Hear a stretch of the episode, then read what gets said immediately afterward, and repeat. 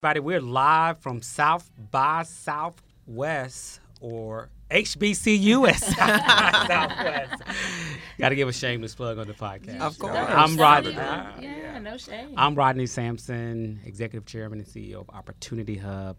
So excited to be here uh, with our collaborative buds and friends at Living Cities. And also some amazing investors, some new investors, Yes. some OG investors, and some global institutional investors. And we're going to have uh, just a very laid back conversation about a very serious topic, though. And that topic is around ensuring that everybody, but particular people of color, have access to early stage capital, to grow their businesses, to grow their ecosystems, so that they can scale and create wealth. I think to kick us off, I think it will be good for you all to give some context on what you're doing at Living Cities, particularly as it relates to the builders and benefactors. And then once you do that, I'll have everyone introduce themselves. Uh, so I'm Dimitri Duckett, Associate Director for Capital Innovation at Living Cities. Um, one of the things that we think we can bring particular light to is what happens with entrepreneurs of color within the whole notion of income and wealth generation. Why aren't we seeing better outcomes in certain spaces for founders of color? And then it sort of made us ask, well, what about fund managers of color? So we convened uh, roughly 24 folks who touch the private equity and venture capital space, all people of color uh, with varying sort of aspects of you know outcomes and expertise uh, in Vegas for two days to literally talk about their lens on this space in the private equity venture capital world and what we as living cities as philanthropy might be able to do to support and create proof points that might eventually shift the marketplace for all of the folks in that world. So, Janae Queen Nazir, I am the Managing Director for Performance and Results at Living Cities. And what's cool is I get to be the person to do the convening. Um, that is my role, is to have the conversations, to do the research, to help us set up what the questions that we need to ask um, to get the, the, the, the information we need. How do we disrupt the terms? That actually are you know are often barriers for people of color, fund managers of color, entrepreneurs of color trying to get access to capital. How do we support the local ecosystems so that like people just have um, a, a community of support around them um, that, comes, that comes with dollars and policies that support it. And then third, how do we actually start to change who's in the seat with um, who's in the seat of power or access to those resources?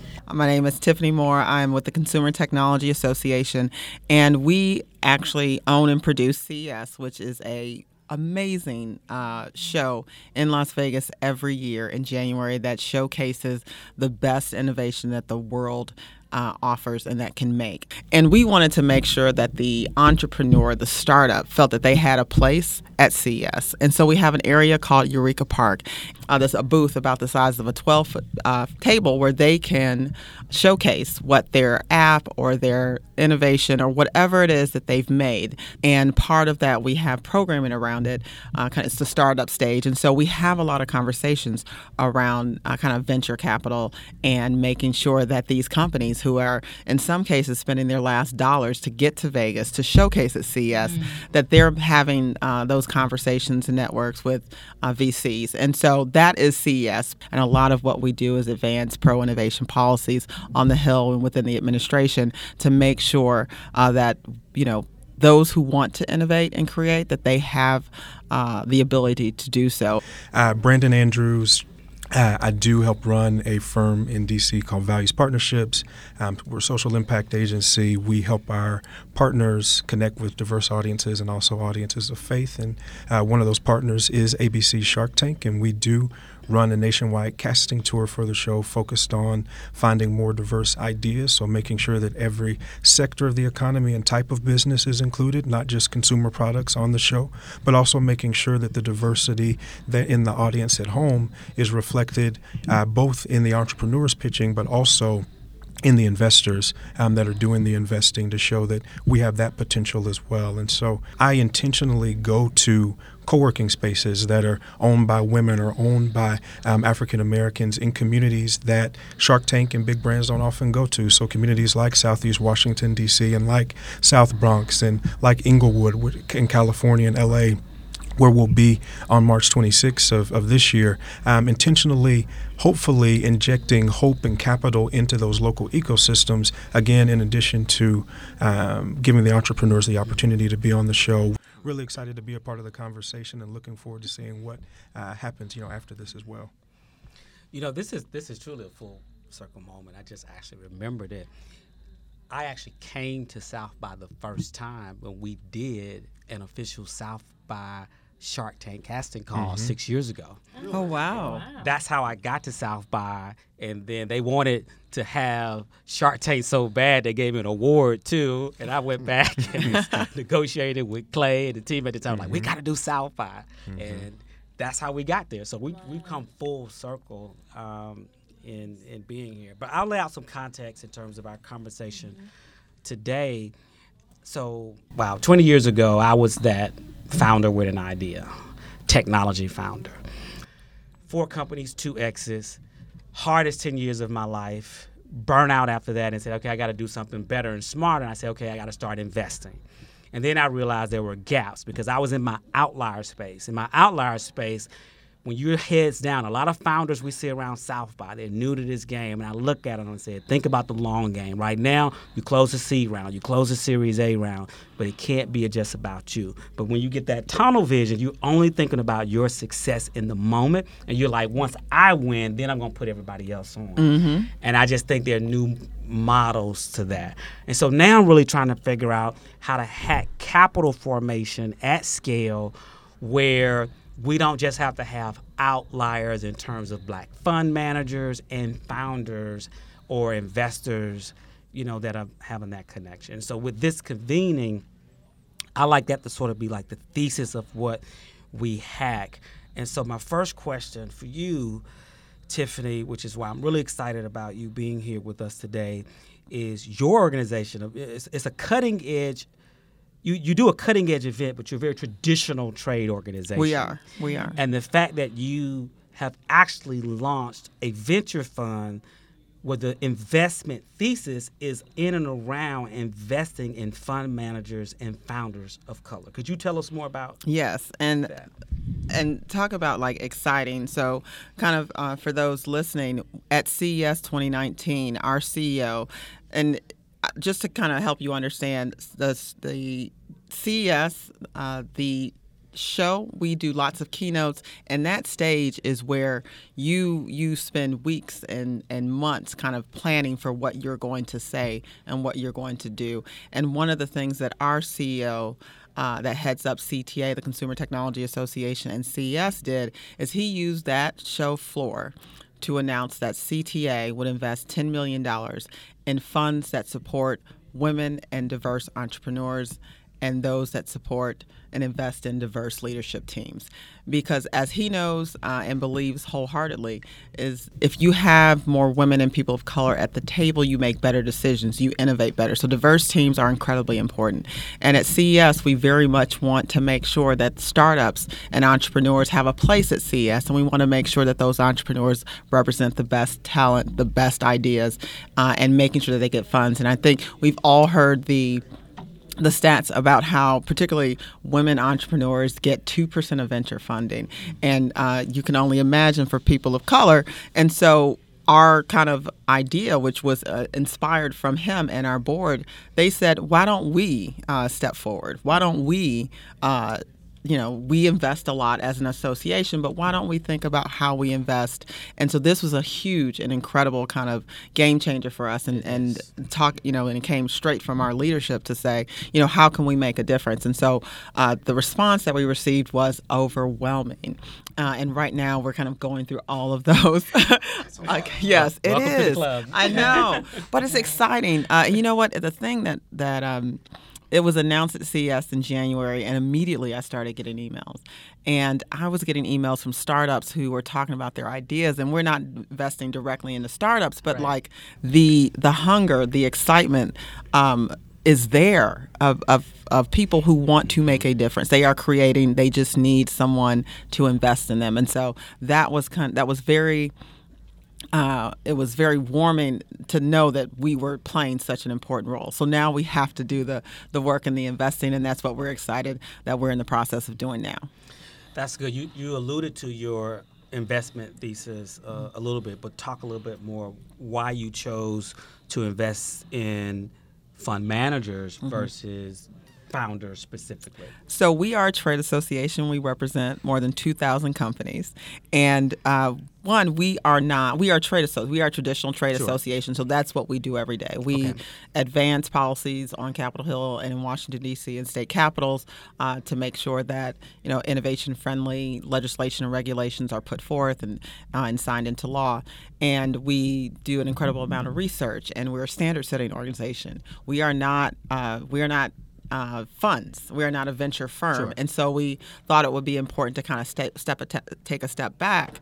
But we also recognize we don't want to invest in the competition of our member companies. Right. So we thought it would be better to kind of you know step back. And again, I think we talked a little bit Sure. before we got got on air about you know the importance of partners. And so you know we're all about working with people who know how to do things well. And so we knew that there was a community of venture uh, venture firms and funds who were doing just that.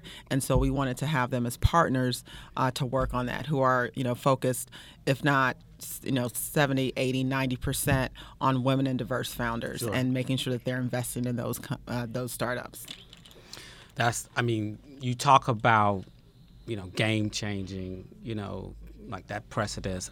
I think it was a Duke study, and uh, I talked a little bit about this earlier that came out that said without transformative change and disruptive policies, people of color are just not going like nothing will solve the racial wealth gap. And it's like it was daunting. It's like well let's just do something disruptive right? Let's to be transformative. Like that's not too hard to do. Uh, well might be. So but the fact that like you say a very traditional trade association. And what's interesting i mean candidly whether you were planting seeds or not it was like you said like it wasn't a pull like No. the ceo was inspired. You know, our CEO Gary yeah. Shapiro, like you know, we have incredible leaders on our volunteer board, and we, you know, incredible entrepreneurs, uh, tech executives, VCs.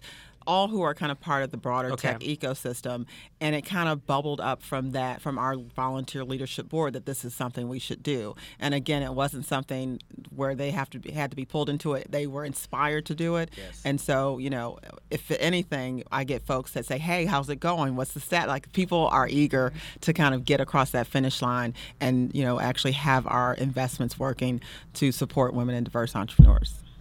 Excellent. Brandon, I want to come to you. You know, you are literally talking to thousands of entrepreneurs. I think, I mean, back when I was working on the show, 250,000 entrepreneurs were applying. Are you seeing the venture backable ones that honestly, if they only had a check, it would help accelerate them? So, yes, the short answer is yes.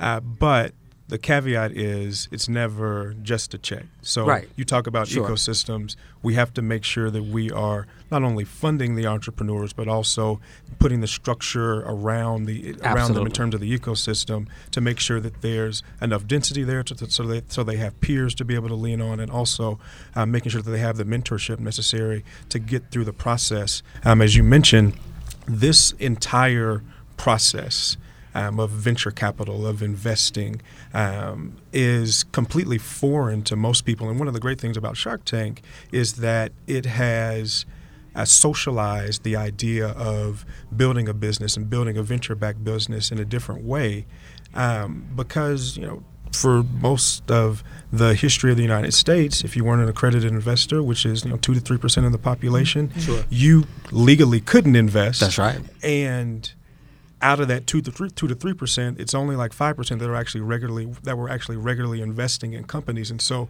a very small amount of people actually had any window into this world. And so I think uh, part of the mission for Shark Tank and part of our mission here is education. So we a lot of the conversation is going to focus on getting the resources into entrepreneurs' hands, and I can say unequivocally.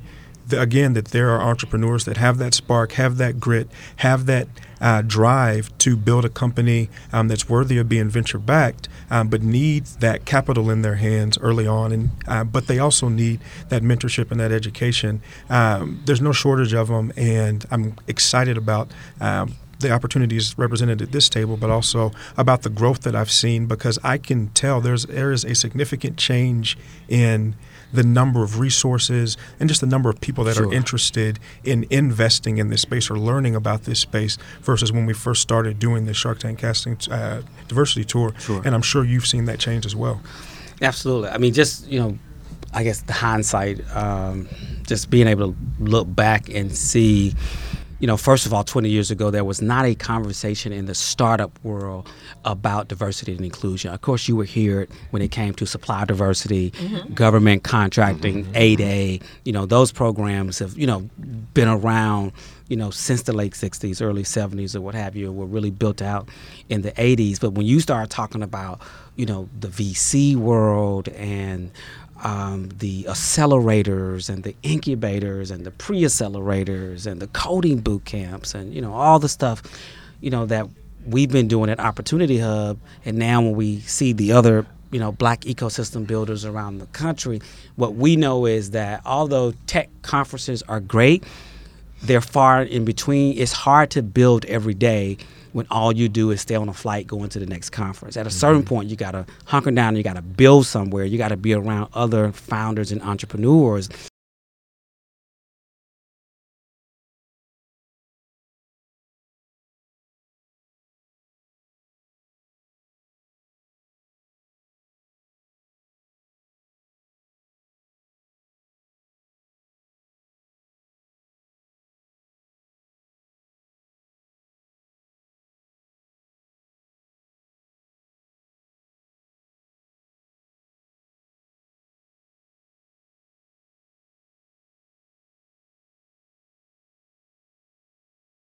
When you look at what like Tony Hsieh is doing in Vegas, mm-hmm. right? And you look at mm-hmm. Dan Gilbert in Detroit or Steve mm-hmm. Case in the DMV, you know, or Josh Baer here in Dallas, there's no way we can compete. We just we just can't. And so I think going forward, to your point, not only equally investing in building the capacity of fund managers and founders, but also ecosystem builders themselves. And I think you know, ecosystem building organizations also require funding um, as, as, as well. Uh, Dimitri, I'd like to have you jump into this conversation, particularly around just being able to get philanthropy to allow you all uh, to, um, you know, just venture into kind of this unknown space of even a convening the conversation. Y'all feed very well, and and then and then right, and then B actually having an investment thesis around racial equity. But at Living Cities, what does that mean to you all when you say we have an investment thesis around racial equity? It means that we have a lot of scars and we still keep hope. Okay. Uh, anyone, you guys know philanthropy. I uh, often run around the country talking about um, you know our perspective on philanthropy and what it can do, and I try to remind people of history. That you know the first community foundation was started in 1914. It was the year after the 16th Amendment was ratified, finally levying per- permanently the personal income tax. So I always joke, guess what happened the next year? Tax deductions. Um, and so that formed a lot of the foundations that we still know as household names, right? Many of whom are our members. You know, we're made up of 18 foundations and financial institutions, the largest in the world.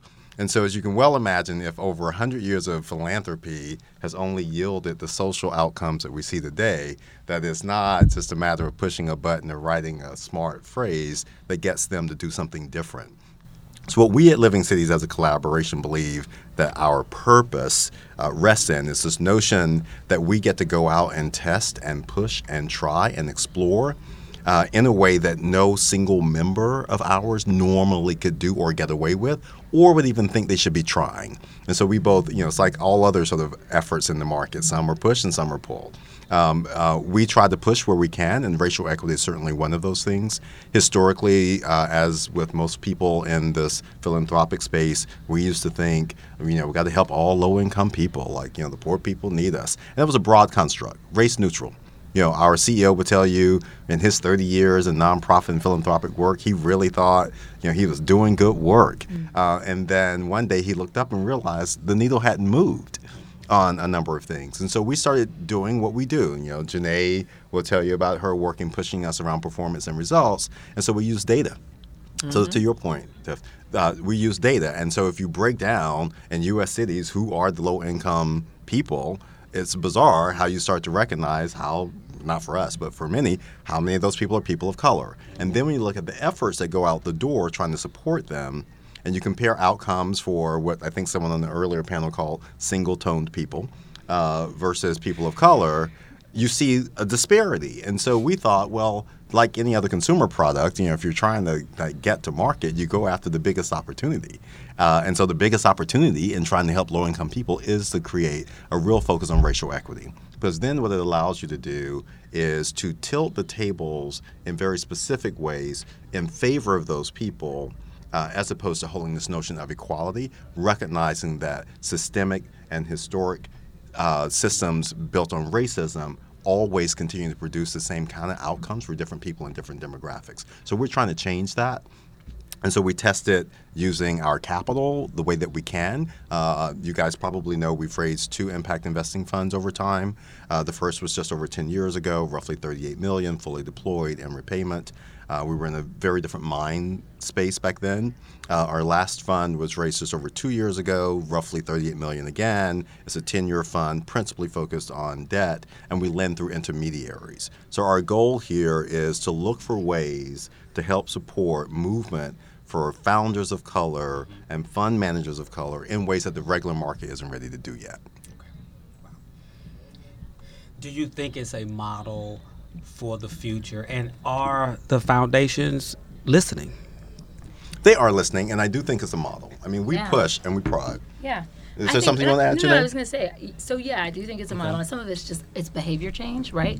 Um, um, it's it's back to this notion of like what if we if we do a root cause analysis and we ask the question, why are people not getting access to capital? And like push at its deepest level then we can actually get to the root of the problem and solve it. We don't go that deep in these in the in many of our spaces or our systems. Okay. um, and i so i would say yes it is a model. I think the other thing that has been great about our investors is that they've got safe bets in many other places. And so coming together as a collaborative allows them to take a little bit more risk because we offer cover and we give them permission to sort of go a little further, um, a little, and, and, and do a little bit more. And so there have been times where they've pushed us and said, this is actually not risky enough. Oh. Again, with philanthropic dollars, we have the I would, luxury or privilege, or we sometimes take it as a luxury to take a few more risks than um, uh, other kinds of institutions might take. So yeah, so no, they're they're open.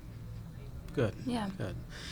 Tiffany, what does success look for uh, you and CTA? What does it look like for you all?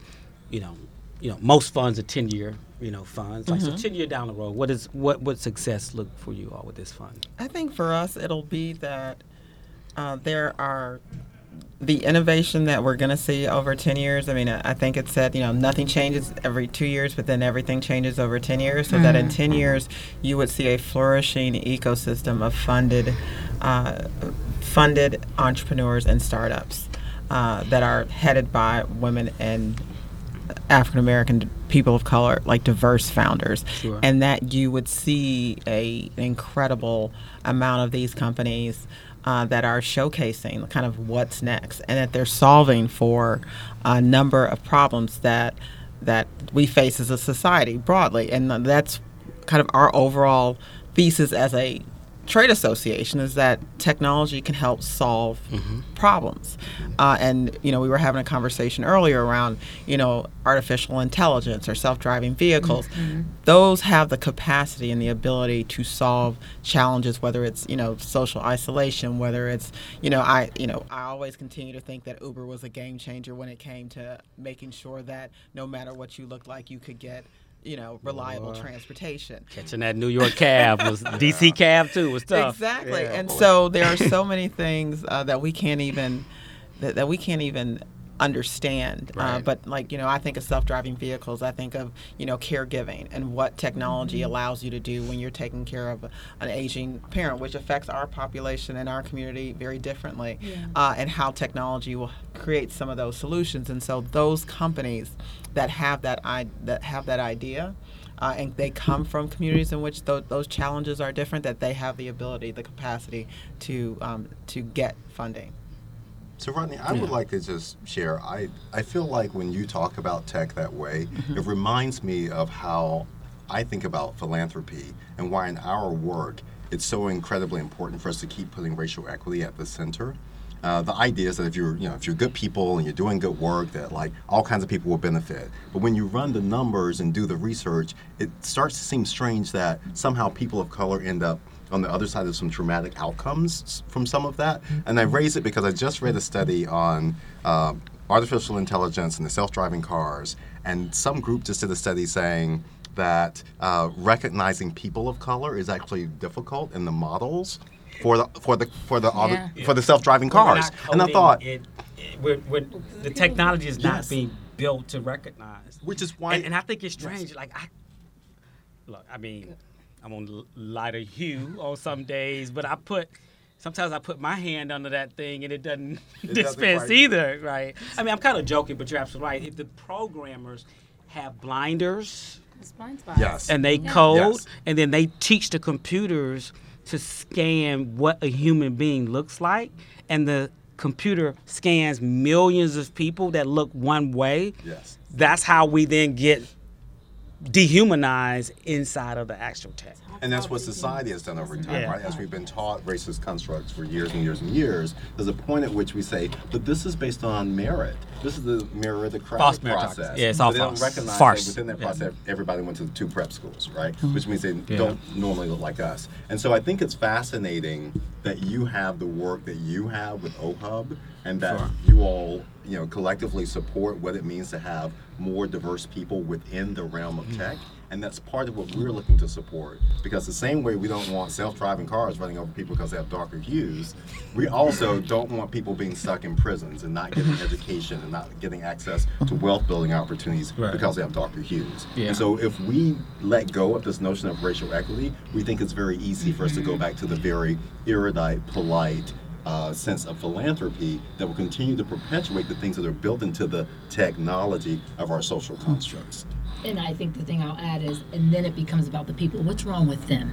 And so that gets reinforced, and that's a whole. Yeah. Well, I well I will say, I mean, one of the things um, we I was just doing a program la- actually this week. Uh, my days run together uh, that focused on kind of HBCUs and how they are part of the solution uh, when we talk about building diverse talent at companies to make sure that when we're building these, uh, when we're building uh, these technologies that that that is reflecting the best. And we've had this conversation at CES about AI and bias, and like that discussion is important to have.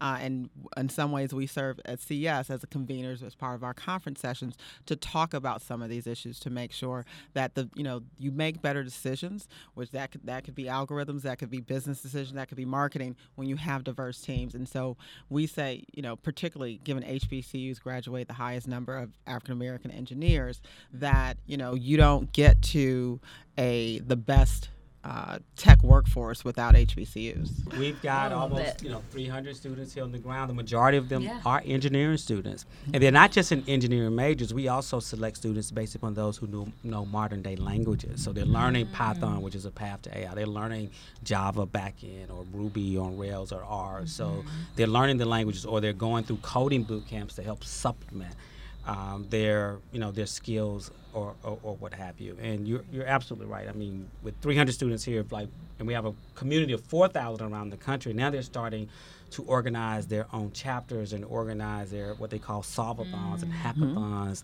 and you know just hacking it because you know another daunting statistic which drives this work is we all love the innovation that you know we have access to. And we even us sitting around this room if we don't even realize kind of the privilege we have to mm-hmm. even mm-hmm. you know be able to navigate the future of work. We're like yeah future of work. We, we know we'll you know you mm-hmm. can talk you can sell you can put up with some ish. You're gonna have a role somewhere in something.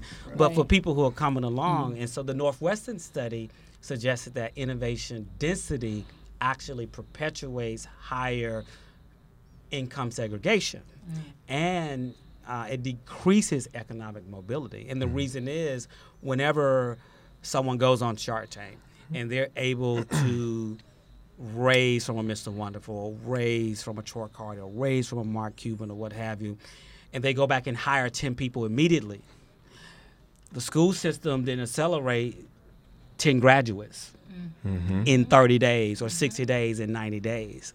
And what happens is they we pull from our networks and we hire mm-hmm. very fast. And we're not thinking about K through 12 needs to be reinvented and higher ed needs to be reinvigorated and the curriculums all have to be changed.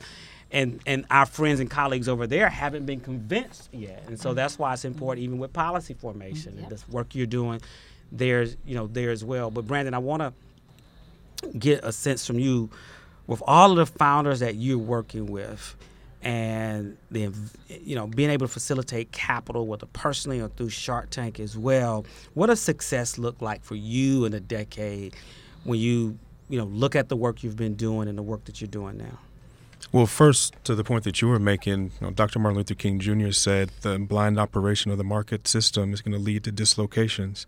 Uh, and those dislocations are going to disproportionately affect people of color, people that have been historically socio- socioeconomically uh, depressed for whatever reason. And so I think, in terms of what I want to do, it's marrying um, my time in the world of venture and startup and entrepreneurship with to the point that you were making the policy side. So I spent several years working on Capitol Hill uh, in Washington D.C., which is where which is where I met Tiffany, and I I see over and over again as I'm talking to founders, meeting founders, and thinking about the policy that has been passed over the past decade, um, intended to uh, invigorate startups, um, to help founders, um, I see a disconnect very often. And so uh, the first thing for me is getting as many folks into our pipeline for Shark Tank as possible, getting as many people on the show as possible, but then also um, using the convening ability of the show to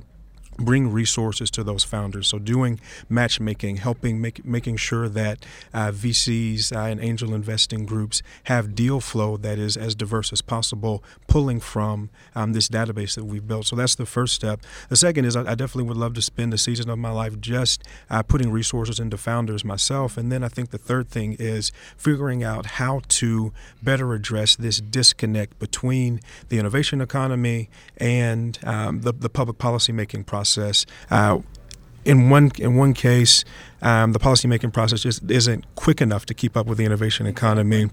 But secondly, um, if you look at the SBA, at minimum, the data that they're using is four years old because of their data collection practices. And if the SBA and other agencies and folks on Capitol Hill are using, at best, four year old data to make policy decisions um, around the innovation economy, then a lot of those proposals are just dead on arrival, no matter how well intentioned they are, and no matter how uh, much members of Congress or policymakers on the agency side actually care about how, again invigorating the innovation economy. So for me, it's getting as many resources into the hands of founders as possible, and then figuring out how to fix this disconnect, but which is something that Tiffany's working on at CTA a lot, but something I would love to spend you know a little bit more time doing as well, far, farther on down the road. And Rodney, just to get back to your point about kind of the future work, we at, at this table are at a different place. Your students are at a different place. But I always kind of think of, you know, you know, when I think of my family, I'm the fortunate, you know, to be one of the first to go to college. But I have a, you know, I have an entire community of family that did not. And so what is their role kind of in this in the tech sector? And I believe wholeheartedly there is a role. And so we are uh, l- rethinking kind of apprenticeships. We talked kind of a little bit about Sure. co-ops, but you know, tra- traditionally you think of apprenticeships as plumbing and elect, you know electricians, but you know with training, you you know o- over eight months or however you could become an, like a data analyst. So there are some there are some jobs and it's and uh, another organization that we had an opportunity to talk with put it so perfectly. It's like how do we create another rung on the tech economic ladder. That isn't I went to Howard or I went to you know A and T. Right. that you know what? No I actually did a certification for eight months and I was able to get into a job right away. It, you know and I actually earned while I learned. So I was paid while I was learning and then I went into a job. And so that's what we're kind of rethinking from a tech company perspective. How do we create those opportunities that aren't just for the kind of you know those who were able to go to college but for those who haven't making sure that you know if they're eager to learn and, and can learn the job, you can do the job. And also, you see with a lot of tech companies now. I don't want to take away from HBCUs because you all are incredible, Yeah. amazing. But you know, I know uh, there's a move with some of our companies to say you don't have to have a college degree. If you can do the job, you get the job. Absolutely. And so, just rethinking so that it's it's it's broad, it's much broader, Sure. uh, and it encompasses our entire community. To your point, to make sure that that there are individuals that there are opportunities one that the opportunities are there and that they can take advantage of no matter what their kind of you know educational level is. Yeah, you remind me of how at Living Cities we are always looking to um, bring cross-sector voices together to look at a challenge or a problem. So while we're here mostly talking about capital and capital formation, I really want to put like our impact investing and our uh, determination to continually have funds at our disposal in the context. So we believe in a cross-sector model for social change. So the idea that public, philanthropic, and private sector partners, along with community, come together to look at a challenge and then determine what they think they need, and then determine all kinds of measures and, and so forth and so on. And so for us as a people of color, uh, looking at the future of work, one of the things we're holding is what what do we think we need to be doing, either within the system as it exists or in a pure form of disruption in order to see better outcomes for us in terms of income and wealth. And so education always sort of, you know, lives tangentially with a lot of the work that we do, but mm-hmm. we never lose sight of it. To your point, Rodney, if no one's there to take the jobs, what's the point? Right. Right. Mm-hmm. So you can't have these conversations completely sort of, you know, you know, separate and disaggregated. And we in philanthropy in philanthropy the way we are at Living Cities believe that we can add value that. You sound like an ecosystem builder at heart. You know, we we're forced to think about so you know many different layers, this, the the entire stack, right? And so, even you know, to your point, our outside of this program here, HBCU at South by Southwest, our longest standing program has literally been going to raise money from philanthropic and corporate sources to fund full tuition co- scholarships to go to coding boot camps, mm-hmm. and that's been where we've had our workforce development programs. Mm-hmm. People who may not have college degrees or may have a associate's degree or maybe just got out of the system. We're gonna wrap real quick, and I just got one final lightning 30 second question. I want each of you.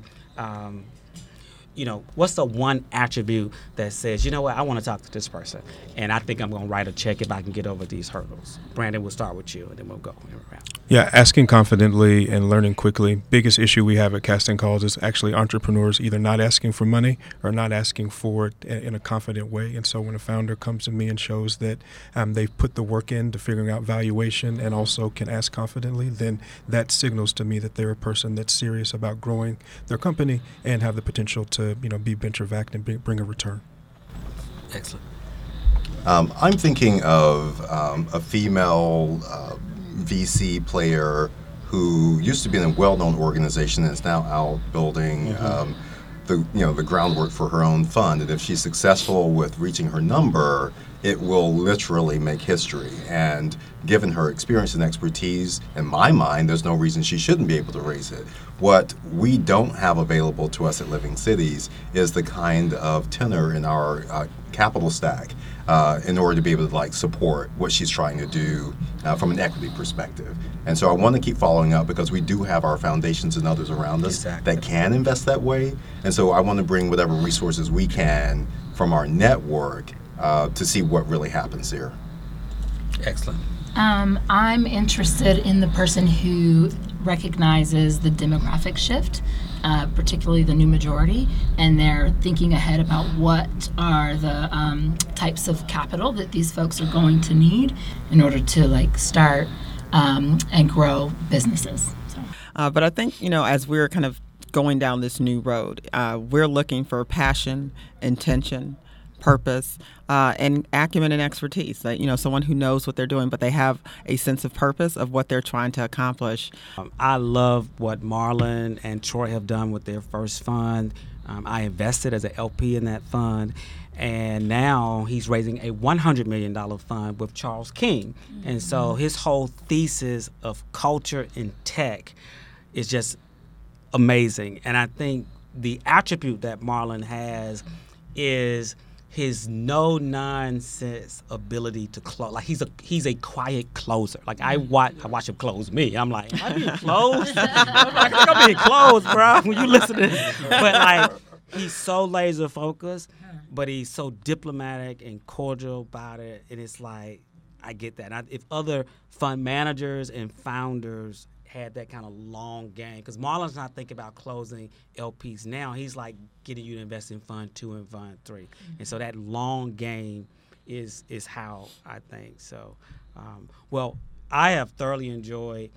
Um, this conversation because I know it's just not a conversation. I know that there's a collaboration uh, that will come, you know, out of this in some form, shape, and form. I know we're gonna be at, we're gonna be at CES, Yes, you know, convening yes, there, yes. right, and uh, we're gonna catch you on a Shark Tank casting call, and uh, And we look gonna- forward to seeing, you know, everything that your students are doing here on the ground at South by while we're here now. Absolutely, absolutely. Look out for They've them. been so impressive to date. okay, good, really impressed yesterday. good, very good, very good. All right, that's a wrap, and thanks everybody. Thank you. Yeah.